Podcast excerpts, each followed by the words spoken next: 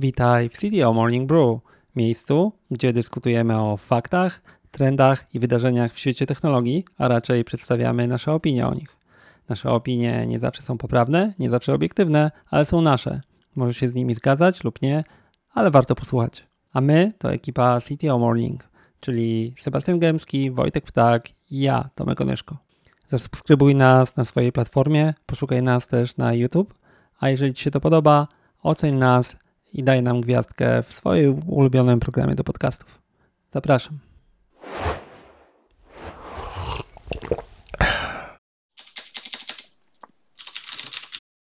Dzień dobry. Dobrze, Dzień dobry. Dzień dobry. Wszystkiego dobrego. E, udało się zebrać na kolejne brew. E, ja mam kawę, jak zwykle, w tym samym kubku po maratonie. E, Tomek Onyszko, e, gość rozprowadzający, Sebastian Gębski, człowiek, który wie wszystko i ma opinię, Wojtek Ptak. Wojtek, ty jesteś na sali szpitalnej? Czy taki nie, macie wystrój w biurze Rewo? Dzisiaj, tak, dzisiaj z biura, bo mam e, mieszkanie w, w mini remoncie. Ale ładna zasłonka. E, CTO Morning Brew, miejsce, gdzie wyrażamy opinie, komentujemy. E, dzisiaj będziemy komentować kilka rzeczy.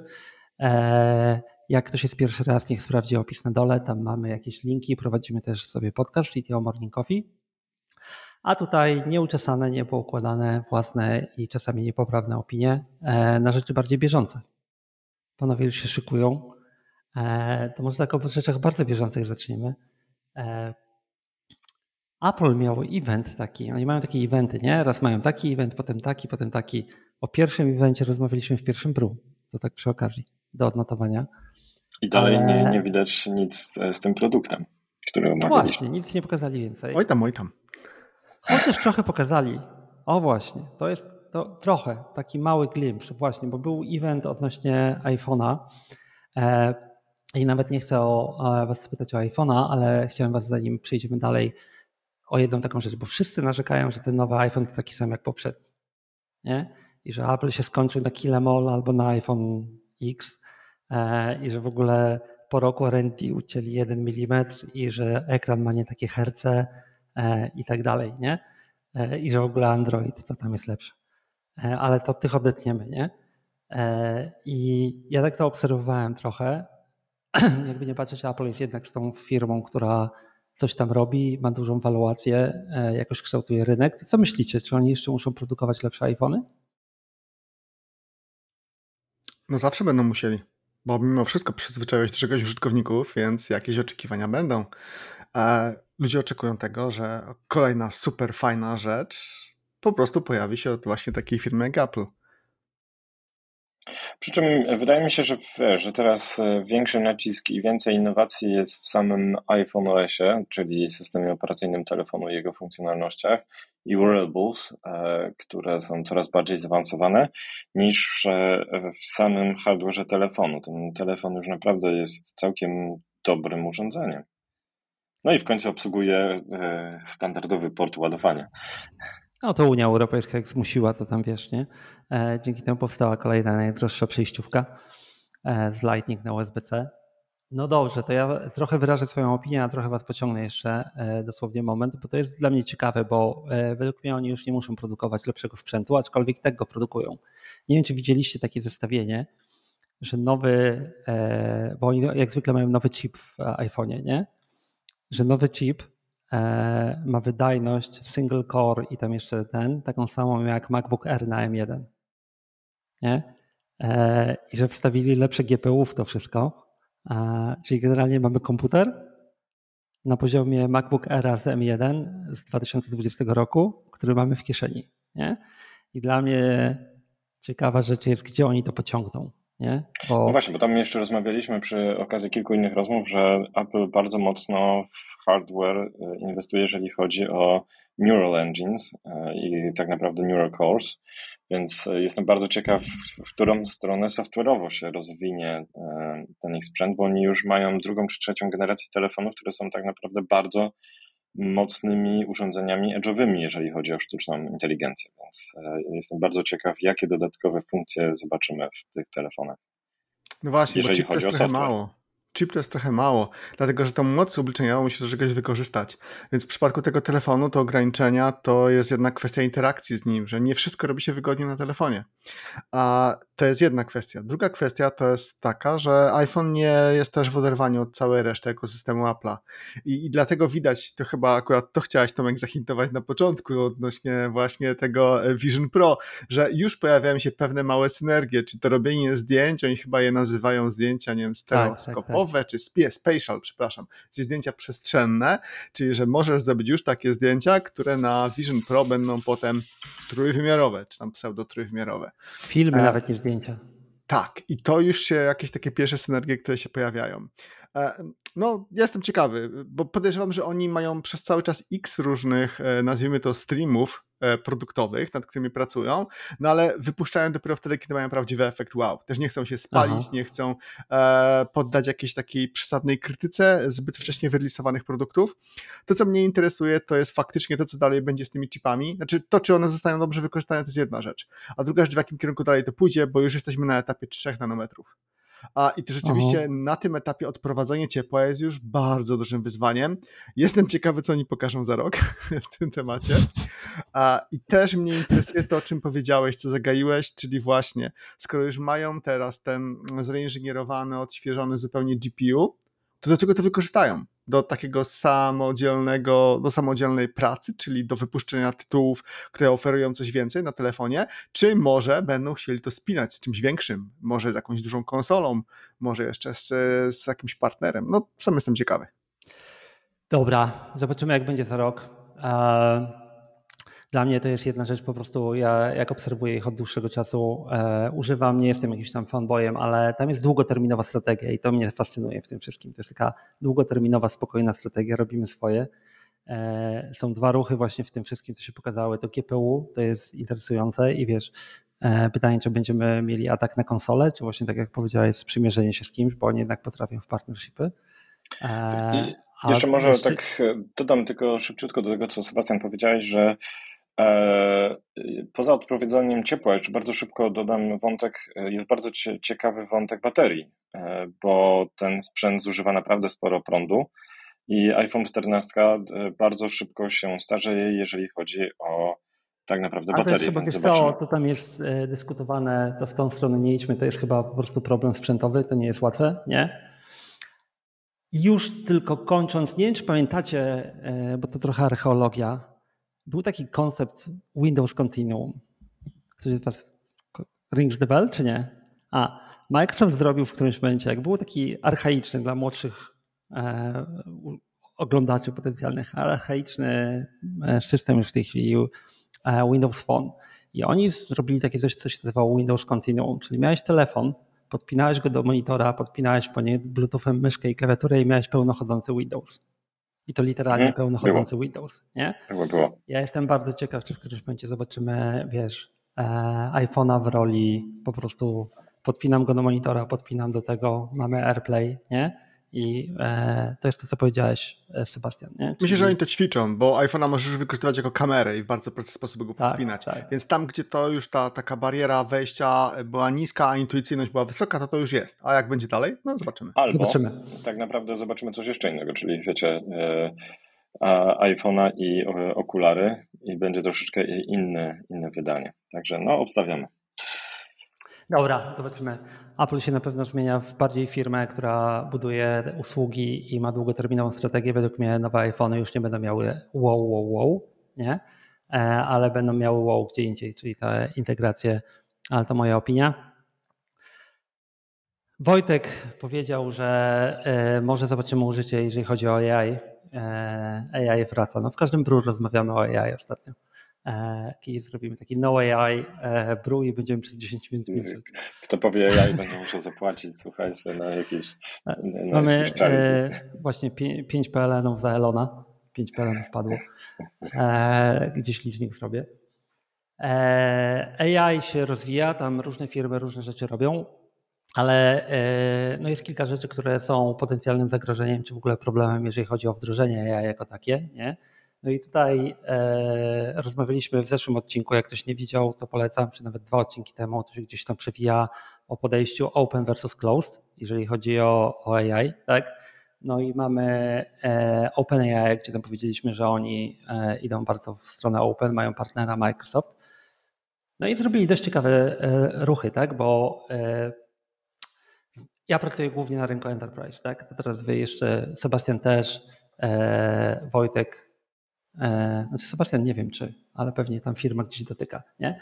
It's na rynku enterprise tak, it's complicated. Na, na rynku enterprise to jest zawsze skomplikowane, dostęp do danych, bezpieczeństwo i tak dalej. Nie?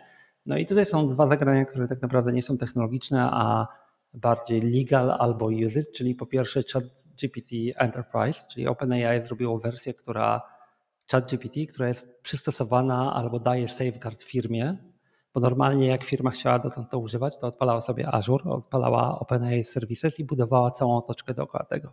Nie? A druga rzecz to e, Microsoft przy okazji, bo Microsoft buduje na tej samej technologii, tak? E, odpala swoje copiloty, no i wypuścił taki dość ciekawy legal statement, w którym tak naprawdę wziął na siebie odpowiedzialność za potencjalne naruszenia copyrights i tak dalej, jeżeli to dobrze czytam, swoich użytkowników. To jak to widzicie, jaki według Was to będzie miało wpływ na adopcję AI w enterprise? No, to jest ciekawy temat, bo tam się pojawiło parę magicznych słów albo magicznych zaklęć. Pierwsze magiczne zaklęcie to jest SOC 2. Ono otwiera bardzo wiele drzwi. No bo to jest po prostu standard, e, jeżeli chodzi o zabezpieczanie danych. Taki standard, powiedziałbym, nawet wielowymiarowy. Nawet już nie wnikając. Chwilę, co to jest, to znaczy SOC 2 i gdzie się to stosuje? Nie, pewnie, nie wszyscy pewnie wiedzą. Czy będę w stanie to rozwinąć, to jest mi ciężko powiedzieć, bo chyba nigdzie sobie akurat nie zapisałem. W każdym razie SOC 2 jako standard compliance on definiuje kryteria, a jeżeli chodzi o zarządzanie danymi użytkownika. Mhm. Czyli właśnie tam jest tak zwane pięć pryncypiów zaufania, security, availability, processing integrity, confidentiality i privacy, więc to można powiedzieć, że to jest taki złoty standard jeżeli chodzi o to, w jaki sposób traktujemy te dane użytkownika i w jaki sposób je zabezpieczamy. I to jest taki najbardziej chyba znany yy, protokół. Nie, protokół to jest, powiedziałbym, standard compliance. Jest standard, to jest framework po prostu tak. zgodności. Tak który jest wymagany jako powiedziałbym taki level one, zwłaszcza jeżeli chodzi o enterprise. No tak, bo tutaj jest zawsze, e, no mówię, ja znaczy, pracuję z enterprise. To może ja jeszcze dodam, że tam jest kilka dodatkowych e, bardzo ciekawych rzeczy bo przede wszystkim wiemy, że e, głośno, bo to pewnie nikt nie przeczytał Terms of Conditions, natomiast używając ChatGPT oddajemy wszystkie dane do OpenAI, całą historię i tak naprawdę wspomagamy trenowanie przyszłych wersji tego modelu, tak? I analiza zachowania użytkowników. To samo dotyczy API, więc wszystko, wszystkie produkty, z których korzystamy, może to jest warto też powiedzieć, które są oparte o ChatGPT, tak naprawdę oddajemy absolutnie wszystko ChatGPT. Jeżeli ktoś analizuje przy pomocy jakiejś platformy, e, która korzysta z ChatGPT swoje maile i dzięki temu na przykład automatyzuje część swoich rzeczy, również oddaje te maile do ChatGPT. I warto dodać, że tak naprawdę Jedną z głównych obietnic OpenAI jest to, że nie wykorzystuje e, danych e, w modelu Enterprise do trenowania. Tak naprawdę nie są one jakkolwiek przechowywane podobno, bo e, poza tym, że ewentualnie są kodowane i całkowicie zaszyfrowane. Tomek. E, wiesz co, dwa takie trochę luźniejsze komentarze może na początek. Po pierwsze, z oddawaniem maili do procesowania to wszyscy użytkownicy Gmaila przełknęli już dawno i nie mają z tym żadnego problemu, jak widać. Nie? No tak, tak. E, druga rzecz to taki komentarz, który usłyszałem od jednego ze znajomych w jego podcaście niedawno, e, że to, że procesują nasze maile jest odpowiedzialne za degenerację tego modelu i obniżenie jego jakości. Nie? No ale to jest żartobliwe. E, Natomiast wiesz, nie można e, tak naprawdę, jeżeli e, byłeś instytucją, która się szanuje, jeżeli chodzi o podejście do mm, danych użytkowników, no to tak naprawdę oficjalnie nie mogłeś korzystać z ChatGPT.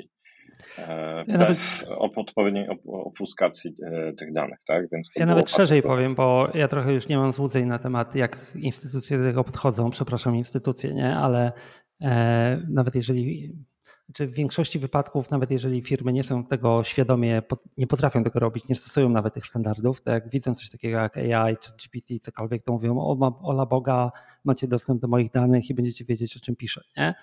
E, I to jest ciekawy ruch, bo to jest e, po prostu usunięcie bariery adopcji. Nie? Nieważne, czy nawet, bo tak szczerze powiem, przynajmniej moja opinia, możecie mnie tam kopnąć pod kostkę, a potem widzowie też.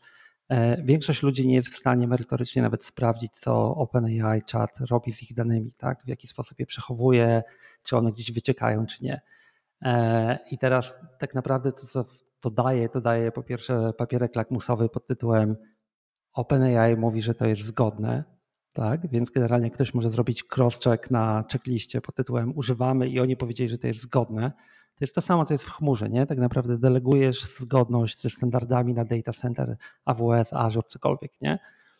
E, no i to jest dobry, to będzie naprawdę duży boost do adopcji po stronie enterprise według mnie, albo usuwanie tego tej bariery, nie? Jeszcze jak dostarczą gotowe takie, a nie wiem jak inni prowajderzy to mają, ale Microsoft ma takie coś, co się nazywa Trust Center i tam są gotowe papierki lakmusowe na wszystkie wymagania legal, nie? Czyli jesteśmy zgodni z tym, z tym, z tym, nie?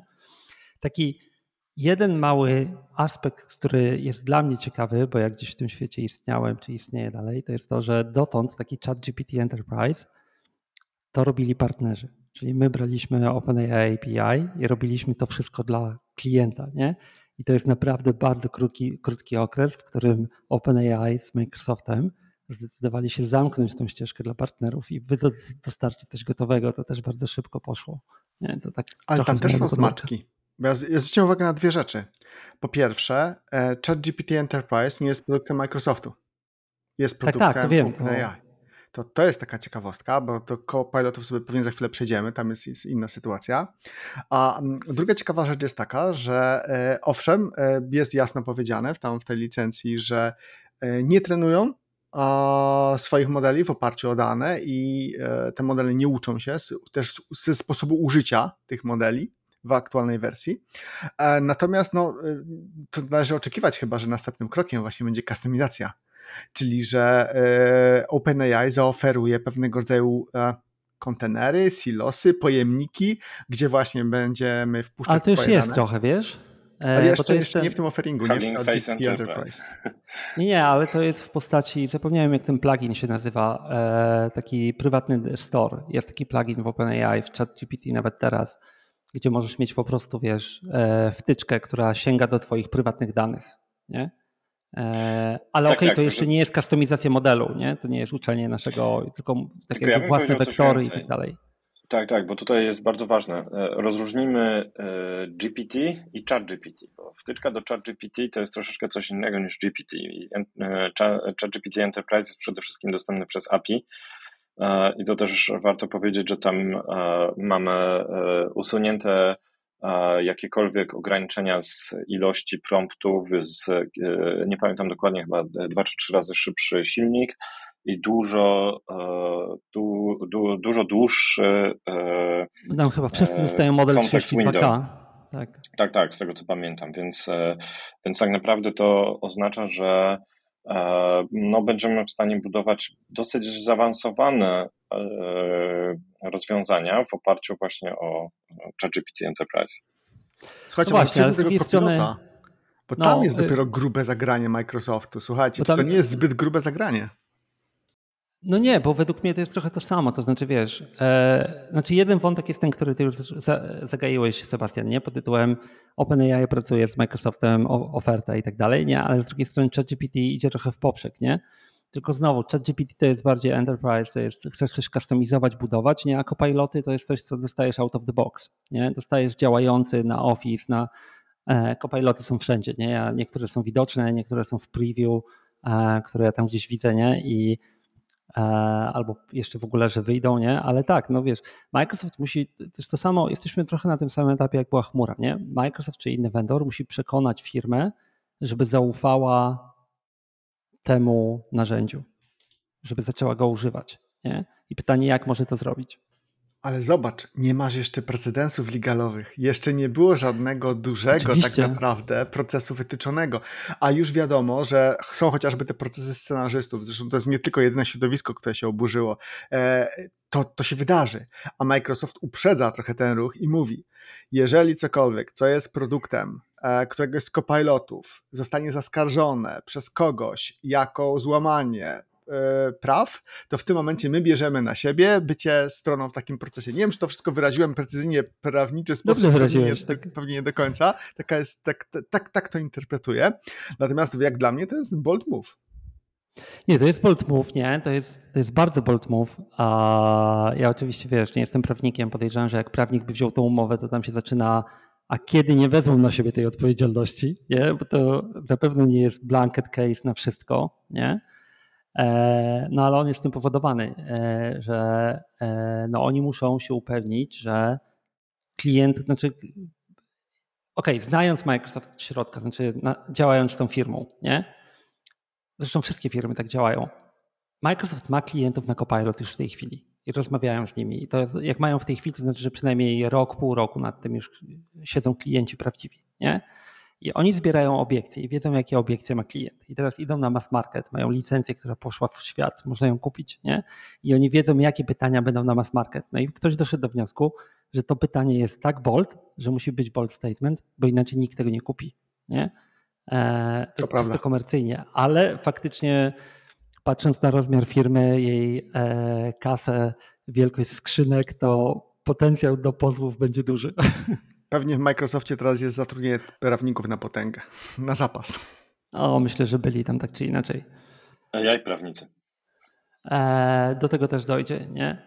No ale jest to wyzwanie, nie? Bo nawet e, znaczy wyzwanie się za, tam jest kilka wyzwań, bo to wiesz, w tej chwili Microsoft adresuje jedno, czyli ktoś pozwie klienta za coś, co wyprodukował Copilot, nie? Ale drugie wyzwanie jest takie, ktoś zobaczy czyjś kawałek tekstu, nie? To się też zdarzy i e, wtedy sam Microsoft będzie pozwany. No zobaczymy.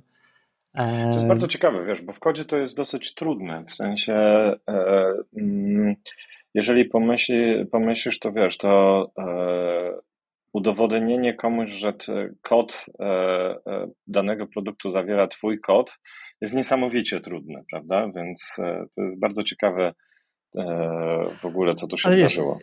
Ja tu patrzę na inny, bo ty patrzysz na kod, nie? A dla mnie Copilot to głównie będzie mo- M35, O35. Copilot w Okej, GitHubie no to tak. jest jeden z wielu, nie? I teraz e, wiesz o co chodzi? Chodzi o to, że no jednak wiemy jak te modele też działają i teraz Sebastian pisze e-mail, nie? Wysyła e-mail. Jest bardzo mała szansa, ale że ten, kto odbierze ten e-mail, patrzy i mówi, kurde, to jest mój dokument, nie? I jest pytanie, na ile on jest podobny do faktycznego dokumentu, nie? Na ile model wziął coś od innego użytkownika. Prawnicy będą się tam stukać strasznie, nie?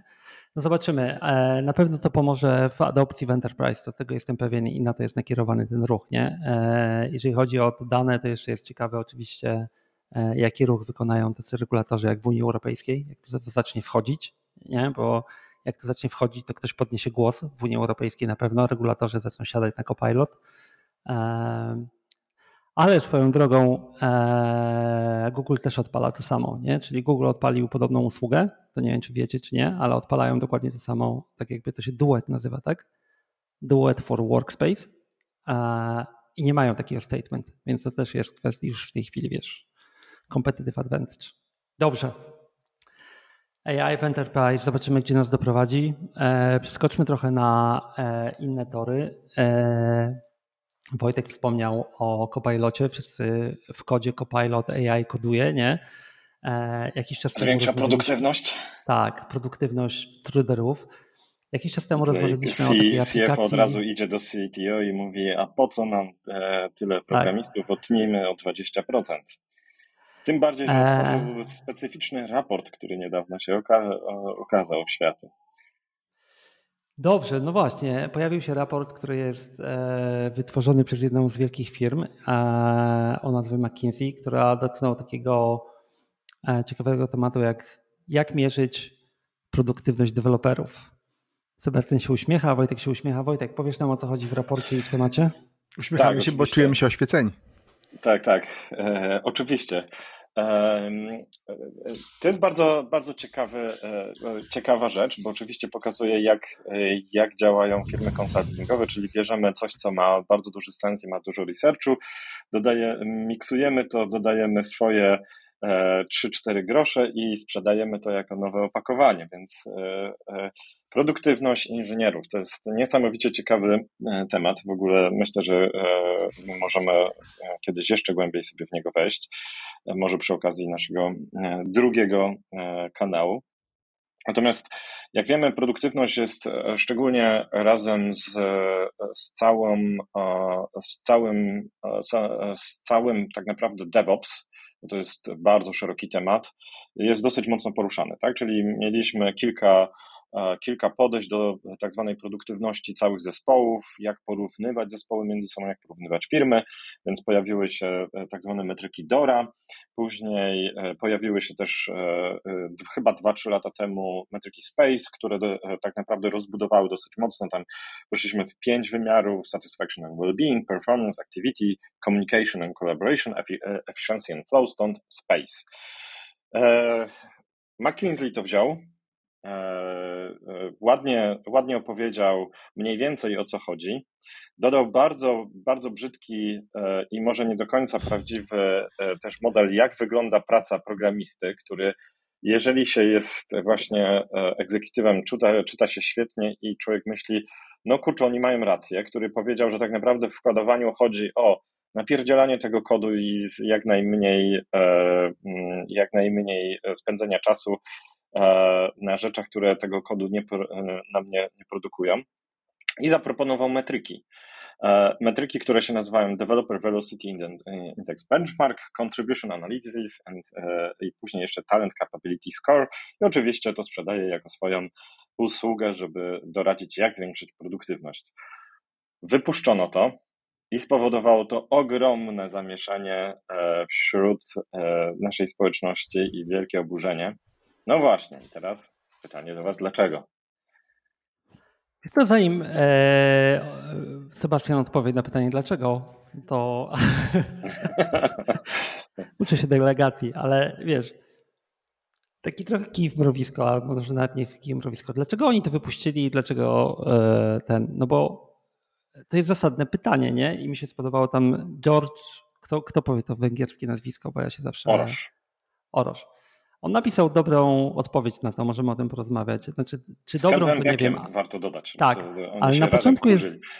Tak, to, że się wkurzyli, myślę, że się wkurzyli, a potem przemyśleli. Potem mi się spodobał w tej odpowiedzi początek, który upraszczając mówi: Słuchajcie, to jest dobre pytanie, nie? Wszyscy się mierzą. E, tam oni używają przykładów sales, HR i tak dalej, nie? To dlaczego mhm. wy się macie nie mierzyć? Nie? To jest tylko pytanie jak, no bo faktycznie wiesz, ja nawet jak miałem, e, prowadziłem firmy, nie? no to mieliśmy e, sales, faktycznie masz po prostu konkretne wyniki i tak dalej, nie? HR ma targety na rekrutację, ma SLA na dostarczenie kandydata, pipe i tak dalej, i tak dalej, nie? Deweloperzy mają dowieść projekt, nie? I teraz, e, więc zasadnie, bardzo, dotykasz bardzo zasadnych pytań, bo tam e, pytanie jest zasadne. Teraz Teraz pytanie, dlaczego akurat to, co zrobił McKinsey, to wsadziło kij w mrowisko? Sebastian. Myślę, że naprawdę. A ja będę bronił McKinsey, to proszę sobie zanotować. A ja go nie zaatakowałem. Ja, ja, ja, powiedziałem, że ludzie się oburzyli, nie? bo pytanie według mnie jest zasadne i oni wiedząc, że pytanie jest zasadne, zrzucili swój sposób robienia tego po prostu. Nie? Pytanie no. jest zasadne. To, co oni zrobili, to zagrali dosyć sprytnie. Po pierwsze, tak, e, nie wyskoczyli z jakąś metryką zupełnie nie wiadomo skąd, taką stricte twardą metryką, typu ilość komitów na przykład, tylko zaproponowali tak naprawdę cały framework. To nie jest głupie. Po drugie, mhm. uderzyli w problem, który jest problemem faktycznym i witalnym, czyli zapewniają pewną gapę, pewną niszę, dziurę rynkową, co też nie jest głupie. Po trzecie, zanim zaproponowali jakieś szczegóły, konkrety, to zaproponowali jakiś model mentalny. Na przykład podzielili tam właśnie na wymiary system level, team level i tak dalej i jeszcze dodatkowo podzielili na pewnego rodzaju fokus, jeżeli chodzi o produktywność. Tam outcomes optimization, szczerze mówiąc, wydaje mi się, że nie ma sensu. Te wymiary są ze Space, od razu dodam. E, Przepraszam. E, wydaje mi się, że te fokusy akurat nie mają sensu, natomiast e, no, zaproponowali coś.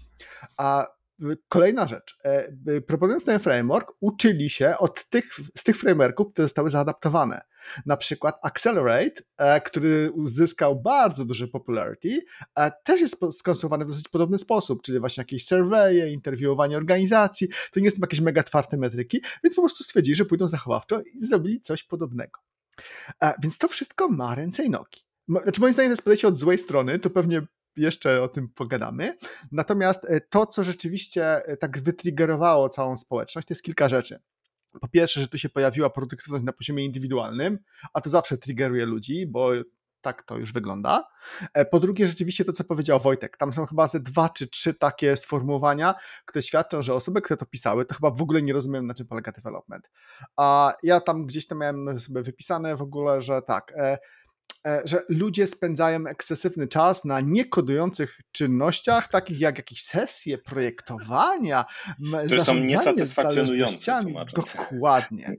E, albo jeszcze jest takie, takie e, chyba stwierdzenie, które miało być one-linerem, które wszyscy będą cytować, czyli że żeby to enable those highest value developers to do what they do best, code. To się nie Ale przyjęło. Wiesz, to teraz tutaj wejdę ci tylko z jednym komentarzem, bo e, ty też to powiedziałeś. McKinsey knows their audience. Oni wiedzą, do kogo piszą. Te słowa, które powiedziałeś, to jest, wiesz, idziesz do CFO, CEO i mówisz, słuchaj, twoi deweloperzy nie dewelopują, nie piszą kodu. Tak? Ale przecież McKinsey to świetnie rozegrał. Oni w ogóle nie weszli w polemikę z Kentem Beckiem. Oni w ogóle nie weszli w polemikę z Oroszem. Oni jadą dalej po swojemu. Jest cisza, artykuł dalej sobie wisi. Podejrzewam, że jest w wielu dekach, które są już wykorzystywane na całym świecie i biznes się kręci. Także oni doskonale wiedzą, co robią. Bynajmniej nie, nie, nie uważają, że to jest jakiś problem. Tam jest jeszcze takich ciekawych rzeczy, o których nie wspomnieliśmy, a które też trochę triggerują ludzi to jest tam podział pracy e, dewelopera, inżyniera na inner loop i outer loop. I jest tam też parę takich rzeczy, co do których aż zęby zgrzytają. Tak, parę tak. takich smatków. No jest to, jest to na pewno bardzo ciekawy raport, natomiast tak jak Tomek mówisz, e, znaczy ciekawe, co się będzie działo wokół tego raportu, to myślę, że to jest tak jak mówisz, kim jest od, klasyczna firma odbiorca tego raportu? To jest firma, która tak naprawdę, wiecie, mm, jeżeli chodzi e, o Productivity Score według Dora, który polecamy, taki jest self-assessment, e, można zrobić e, na stronie Dora, żeby sobie zobaczyć na przykład, jak nasza, nasza firma, nasz zespół wypada, jeżeli chodzi o produktywność. Tam może odpowiada się na takie pięć podstawowych wymiarów i na przykład nam pokazuje, że jesteśmy w 60, 80, 95 top procentach organizacji. Między innymi te słynne metryki DevOpsowe, czyli jak szybko potrafimy naprawić e, nasz system, e, jak często deploy, e, mamy deployment, jak, jaki procent naszych buildów tak naprawdę psuje nam produkcję. Tak? I okazuje się, że wiecie, tak naprawdę, tak, wracając do tej klienteli McKinsey'a, ja myślę, że oni nie targetują tych top 20% firm, tylko tak naprawdę te enterprise biedne, które mają kwartalny release sprint, raz na sprint, jest dwa tygodnie, zabraniamy wszystkim iść na urlop, bo wszyscy naraz integrujemy się e, i w, w krwi i poczcie wypluwamy e, ten nasz nowy inkrement na produkcję i wtedy, wiecie, wszyscy rzucają prawdopodobnie inżynierowie papierami po tym właśnie cyklu, bo mają tego dość. I wszyscy sobie zadają pytanie, co my robimy źle? I, i znaczy... przychodzi McKinsey i mówi, no mamy tutaj dla was taką propozycję, zastanówcie się, przyglądnijcie się i dla tych osób ma to sens. Wiesz co Wojtek, e, myślę, że w Enterprise ludzie nie rzucają papierami po czymś takim, to chyba przeceniasz albo dawno nie widziałeś środowiska, e, ale wiesz, okay. to trochę adwokat diabła, e, trochę adwokat diabła, bo na początku przynajmniej ja powiedziałem, Sebastian pokiwał głową, zagadnienie istnieje, nie? I teraz e, temat istnieje, no bo to ktoś się pyta w końcu, za co ja płacę za tych deweloperów, właśnie, nie? Jest sprint, znowu coś nie poszło, system nie działa, klienci niezadowoleni. Wiesz, tutaj do, do, tego, co mówisz, to jest, bardzo, to jest bardzo ważne pytanie, bo też na przykład mając, załóżmy 25 zespołów, chciałbyś zrozumieć, dlaczego, jakie praktyki no mają twoje top performujące zespoły. Tak, nie zdążyłem jeszcze cię walnąć w głowę do tego, co okay, powiedziałeś. Dajesz. I wiesz, jesteś sobie w takim enterprise przysłowiowym, którym powiedziałeś, nie? No i mówisz, kurde, no to faktycznie powinniśmy wiedzieć, czy to jest to, co robimy, to jest dobrze robimy, nie? I przychodzi taki przysłowiowy Wojtek, nic ad voctem, nie? I mówi, nie, tu mam metrykę Dora i w ogóle tutaj velocity i tak dalej, i tak dalej, i tak dalej, nie?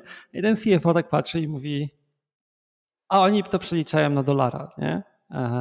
Wiesz, i to jest trochę tak, że bo jak ciebie słuchałem, to e, tak do mnie dotarło, że to, to wszystko, co powiedziałeś, jest prawdopodobnie podobne, dobrze, nie? Tylko to jest kompletnie niezrozumiałe dla tych odbiorców, do których targetowany jest trochę ten raport, który może McKinsey wypuścił. Nie? I tu na przykład spodobało mi się e, to, co Orosz pisał e, z tym drugim człowiekiem, Kent. Beckiem. Kentem Beckiem. Tak. Że oni zaczęli tam dyskutować w tych swoich artykułach, jak zrobić jakieś metryki, które są tak naprawdę related to the business, nie? pod tytułem że wypuściliśmy coś użytecznego dla użytkownika na przykład, nie? Taka bardzo prosta albo coś takiego, nie? No bo tutaj mamy problem, że mamy tak naprawdę, próbujemy rozmawiać o czymś, co ktoś uważa za wysoką sztukę, high-end, tutaj wiesz, e, kapłan kodu, e, nie wiem, Druid Visual Studio Code, nie? Uważaj, bo to jest uderzenie w jedną firmę, która używa w takiej nomenklatury w Polsce. Okej, okay, nie wiedziałem. to przepraszam firmę. Moja ignorancja jest straszna. Z drugiej strony mamy ludzi, którzy za to płacą albo widzą numery tak naprawdę. Oni nie rozumieją tego, co ci druidzi robią. Nie? E, no i teraz pytanie, jak to, jak to zaadresować? Sebastian. Ja mam jeszcze kilka takich drobnych uwag. E, pierwsza taka, powiedziałeś, że oni zaproponowali jakąś alternatywę, w sensie Bekseroszem, ale nie wiem, czy zwróciliście uwagę, że oni zaproponowali różne alternatywy, oni się nie zgodzili. E, Na Czyli... końcu się rozjechali, zrobili dwa, dwie końcówki artykułów w ogóle. Tak, nie? tak, więc to jakby jedna rzecz. E, druga rzecz, która jest ciekawa, to jest to, że mm, w tym artykule, e, zresztą Wojtek też wspomniał na samym początku, jest powoływanie się na takie metryki, które zdobyły jakieś, mm, jakąś popularność. No więc jest Dora, która ma moim zdaniem dużo sensu, natomiast ona jest ściśle DevOpsowa. A jest ten space, który moim zdaniem ma średni sens, bo tam są metryki typu satisfaction and well-being. O, mierzenie tego to naprawdę nie story jest. Story points też jest w space, by the way. No właśnie, no. Więc e, już kończąc ten mój przydługi wywód, to chciałem tylko powiedzieć, że e, temat e, mierzenia wydajności będzie wracał, będzie wracał jeszcze mocniej.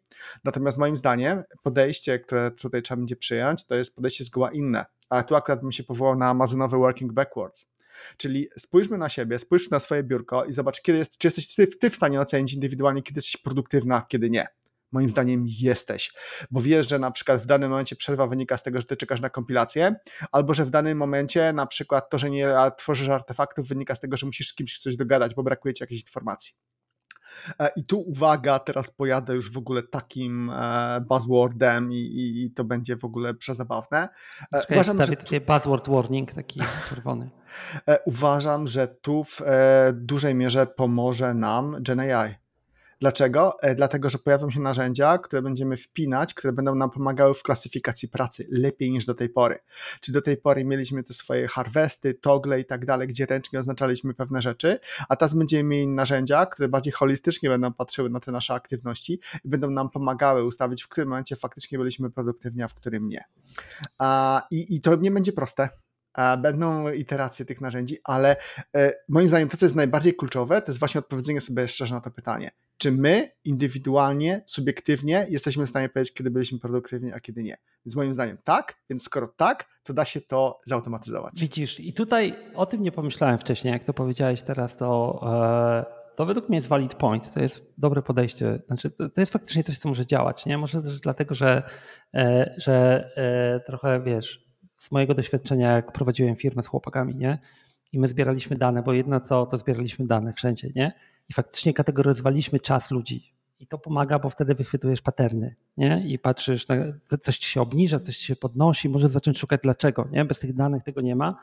E, togle, te wszystkie inne rzeczy, tak jak mówisz, one są subiektywne, dlatego my na przykład e, unikając subiektywności używaliśmy kodów, nie? że aktywności oznaczałeś kodami nie? i te kody były ustandaryzowane w firmie. Żeby się nie bajesować de facto oddaje. Co prawda drugi e, obraz, który mi się pojawił w głowie jest taki film Matrix, kiedyś taki stary e, Keanu Reeves, on tam zaczyna w takim kubiku i e, wiesz, koduje tam, nie? I tam coś jest chyba nawet na początku o wydajności, tak mi się wydaje, i jego work behavior, pojawianie się w pracy.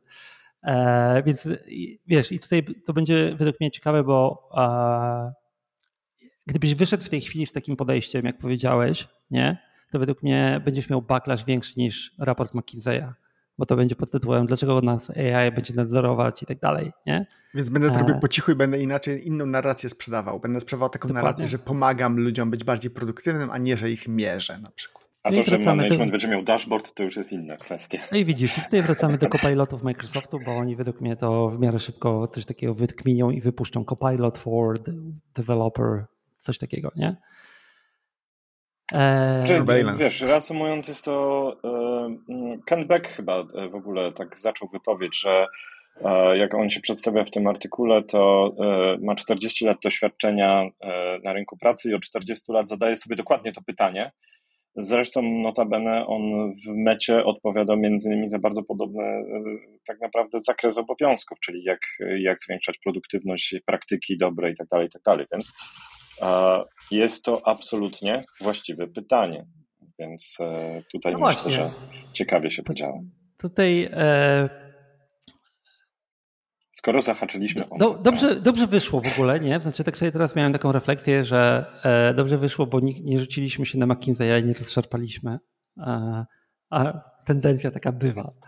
E, w szczególności u mnie, nie, nie, nie ukrywam. Ale e, no jest, jest problem, zobaczymy kto go rozwiąże, ale faktycznie, e, bo dotknąłeś dwóch rzeczy, produktywności i mety. E, Jeden z tematów, który na- nawet sobie na dzisiaj przygotowaliśmy, to jest Threads. Wspominaliśmy o tej aplikacji jakiś czas temu, a wspomniany już wcześniej Orosz napisał artykuł, wywiad taki z ludźmi, którzy to dewelopowali, nie? I tam się dość ciekawy taki obraz też pokazał, który trochę jest e, w linii z tym, co taki człowiek, za którego nie zapłacę 5 zł dzisiaj, e, zrobił z inną aplikacją X, nie? Czyli oni chyba zrobili w miarę szybko, w miarę dużą rzecz, w miarę efektywnie, Sebastian. Może właśnie, zacznijmy od tego, że ten artykuł ma charakter skupa, to znaczy to jest pewnego rodzaju kontrolowany przeciek, jest ekskluzyw. W związku z tym zachęcamy jednocześnie właśnie do tego, żeby zapoznać się z Pragmatic Programmer, czyli newsletterem Gergelego Orosza, tam można znaleźć więcej szczegółów. My się tutaj na pewne rzeczy, pewne szczegóły e, powołamy, natomiast no, nie ukrywamy, że to są szczegóły, które właśnie wyciągnęliśmy od kolegi Orosza. Eee, tak, więc e, jak wszyscy pewnie wiedzą, aplikacja Threads, która jest podobna do Twittera, została wypuszczona w bardzo krótki sposób, e, krótki sposób, krótki, w krótkim czasie, e, przez ekipę e, Instagramową. A, I e, ten krótki czas, co to w praktyce oznacza? Bo tam jest bardzo dużo ciekawych szczegółów, które się pojawiają w tym artykule. artykule. E, Krótki czas to jest od, okres od stycznia do czerwca, czyli 5 miesięcy. Mhm. Czy to 6 miesięcy tam czy to całość. długo, możemy sobie tam oceniać. No. A kolejny ciekawy szczegół. Aplikacja była dewelopowana w secrecy, to znaczy wewnętrznie niewiele osób o tym wiedziało. E, Była dewelopowana na początku bardzo małym zespołem. To jest tam 12 osób, potem ten zespół się chyba rozrósł bodajże do 60. Tak, tak, tak. E, Tam było bardzo ciekawe ratio. Tam generalnie byli inżynierowie tylko i wyłącznie mocno senior. Było ciekawe ratio, bo na przykład jeden product manager na 20 inżynierów. To jest takie ratio, o którym można tutaj po, po, podyskutować. E, Ciekawe były również wybory technologiczne. Tu można trochę skonfrontować ze swoim sposobem myślenia. E, Przede wszystkim e, pojechali bardzo, mimo tego, że no, zajęło to mimo wszystko 5 miesięcy, ale pojechali bardzo zachowawczo, dlatego że przede wszystkim wykorzystywali ten tech stack, który mają już w Instagramie. A to oznacza, że na przykład aplikacja została zdevelopowana na Django, wykorzystywali swoje e, biblioteki i gotowe komponenty do natywnych aplikacji klienckich. Tu niewiele pojawiło się nowego. Skupili się tak naprawdę na tym, co jest specyficznego dla tej aplikacji. No tak sobie spojrzymy, Twitter, e, klon Twittera to chyba nie są zbyt e, jakieś sophisticated aplikacje, więc i tak możemy się zastanawiać, czemu to zajęło aż 5 miesięcy. Natomiast później, kiedy spojrzymy sobie na metryki, i zobaczymy, że ta aplikacja wyskalowała się do 100 milionów użytkowników w ciągu 5 dni, to wtedy zaczyna to wszystko mieć większy sens. Czy na przykład wchodząc w nowy stack, stack nawet z najlepszymi opiniami na interne- w internecie, to czy dalibyśmy sobie rękę uciąć, że to się przeskaluje do 100 milionów użytkowników w sposób niezauważalny dla user experience w przeciągu 5 dni? A więc to wydaje się, ta decyzja wydaje się bronić. No właśnie, bo ja jak może nie mam doświadczenia z takimi aplikacjami, przyznaję się szczerze, nie pisałem takiej aplikacji, jakieś portale internetowe w większej ilości robiłem, ale tam w jakieś grube setki tysięcy ludzi szło może, nie? Ale no właśnie, bo oni podeszli do tego bardzo pragmatycznie. Mamy do odpalenia aplikację, mamy do ją do zrobienia. To jest bardzo ciekawy aspekt, bo normalnie tego typu aplikacje, one mają właśnie bootstrap taki, zaczynają zdobywać użytkowników cokolwiek, nie? A oni wiedzieli, że oni to dadzą na istniejący user base i zamiast takiego bardzo popularnego podejścia pod tytułem to weźmy najnowsze tutaj fancy, flash i tak dalej, nie? No to oni tak czytając ten skup, to tak wychodzi, popatrzyli pragmatycznie, wzięli co mają. Tam chyba nawet się pojawia, że zastanawiali się, czy nie użyć istniejącego kodu Instagrama i go dostosować. Nie? Pomasowali to, e, popatrzyli, gdzie się muszą pointegrować, jaki będzie user flow i tak dalej, i po prostu zbudowali coś, co jakbyśmy wyszli na rynek i pokazali, że tam Django i tak dalej, to wszyscy by e, Boże, w czym to napisaliście, nie? A oni po prostu wzięli to, co działa i e, zrobili z tego ciasto, nie?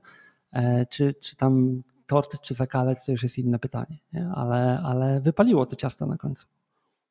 No to, tam e, największe wrażenie chyba robi faktycznie ta skalowalność, o której Sebastian powiedziałeś, bo tam 100 milionów w 5 dni, ale powiedzmy 50 milionów półtora dnia. Więc Ale oni tam. Te pierwsze dni to, to musiały wyglądać interesująco na metę. Tylko jak czytasz, to też jest ciekawe, że oni tam wprost mówią, że oni sami się zdziwili i musieli przerobić rzeczy, żeby dostosować się do tej skali, nie? bo oni tam wprost mówią, że nie zakładali takiej, takiej adopcji. Nie? Ja jestem bardzo ciekaw e, tego, co Sebastian dotknął, czyli e, ja z chęcią bym przeczytał, e, i to tutaj wracając do naszej produkty, rozmowie o produktywności, z chęcią bym przeczytał faktycznie wspomnienia albo jakieś, wiecie, lessons learned osób, które pracowały w tym zespole, bo to jest, tutaj myślę też, że to ratio, o którym mówiłeś Sebastian, przede wszystkim robi wrażenie, tak, czyli zrobiliśmy zespół super komandosów doświadczonych, Navy Seals, daliśmy, daliśmy tak naprawdę ludzi, którzy, no, jeden product manager na 20 inżynierów robi troszeczkę inną pracę niż jeden na pięciu, e, więc ten zespół był bardzo autonomiczny, e, był tak naprawdę, jak widać, bardzo skupiony e, i no tam jestem bardzo ciekaw, jak to wyglądało. Weźmy pod uwagę jeszcze jedną rzecz. W firmie, która nie jest już przyzwyczajona do tak szybkiego wypuszczania tak szybkich e, e, produktów o tak szybkim wzroście, tak? Czyli jeżeli o tym pomyślimy, to Facebook już od dłuższego czasu nie miał e, produ wypuszczonego produktu z taką skalą wzrostu, więc to jest dla mnie o tyle też ciekawe, jak zrobiono coś wbrew kulturze istniejącej inżynieringu w firmie. Wiesz co, nie wiem, czy oni to zrobili wbrew kulturze, bo tam jest taki bardzo fajny trend, że zanim oni cokolwiek wypuścili, to mieli już przygotowane wewnętrzne frameworki, takie, które mierzą różne krytyczne aspekty performanceowe od bardzo różnych stron. Więc jakby oni już tu mieli wszystko naprawdę bardzo dobrze unarzędziowione. Oni dokładnie znali, jak, wiedzieli, jak to charakterystyka, będzie wyglądała charakterystyka trafiku, jak wtedy się ten stack będzie zachowywał. Jeszcze dwie takie ciekawe uwagi. Jedna ciekawa uwaga jest trochę niezwiązana, dlatego że przy okazji innej aplikacji, też dla takiej społecznościowej, czyli AirChata, której jednym z founderów jest Naval Ravikant, e, jest dużo różnych fajnych mm, właśnie stwierdzeń Nawala i nie tylko całego zespołu odnośnie produktywności, odnośnie tego, jak się buduje produkty na dużym velocity. I tam jest taka jedna bardzo fajna uwaga, która się odnosi dokładnie do tego case'u, do case'u threadsów. Sobie pozwolę ją zacytować w oryginale try to do the most with the least number of people. People are the most expensive way to scale. Ja tylko po prostu mogę tu zacząć bić brawo i tak dalej. My naprawdę tego nie doceniamy. Godzimy się z tym, z jakimiś nieefektywnościami, czy brakami efektywności, czy to w komunikacji, czy to współpracy, czy to e, ogólnie w, w, w zarządzaniu zależnościami i po prostu dorzucamy ludzi jak węgiel do pieca, podczas gdy właśnie, to jest, bardzo mi się to podoba, że ludzie są najbardziej drogim sposobem skalowania. To jest, to jest według mnie bardzo ciekawe. E, inne takie ciekawe już tak na zakończenie e, wtręty e, to są odnośnie na przykład jakości i automatyzacji. Oni tam mówią wprost. Sorry, ale w naszej aplikacji krytyczny był user experience. Wiedzieliśmy, że tu będziemy bardzo dużo zmieniać. Więc w ogóle nie zawracaliśmy sobie głowy z automatyzacją interfejsu użytkownika, z automatyzacją tych aplikacji klienckich, jeżeli chodzi o testy. Zupełnie, zero, nul. Natomiast... Tak, tak, tam jest, że early do użytkownika i niech klikają, nie? Tak, i dogfooding, i dogfooding, dokładnie tak.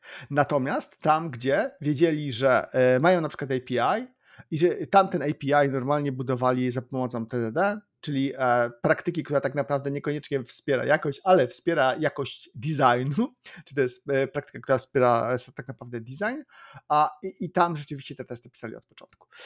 Także to też według mnie była taka, taka ciekawa, taki ciekawy lesson learned odnośnie tego, jak czasami wygląda teoria versus praktyka.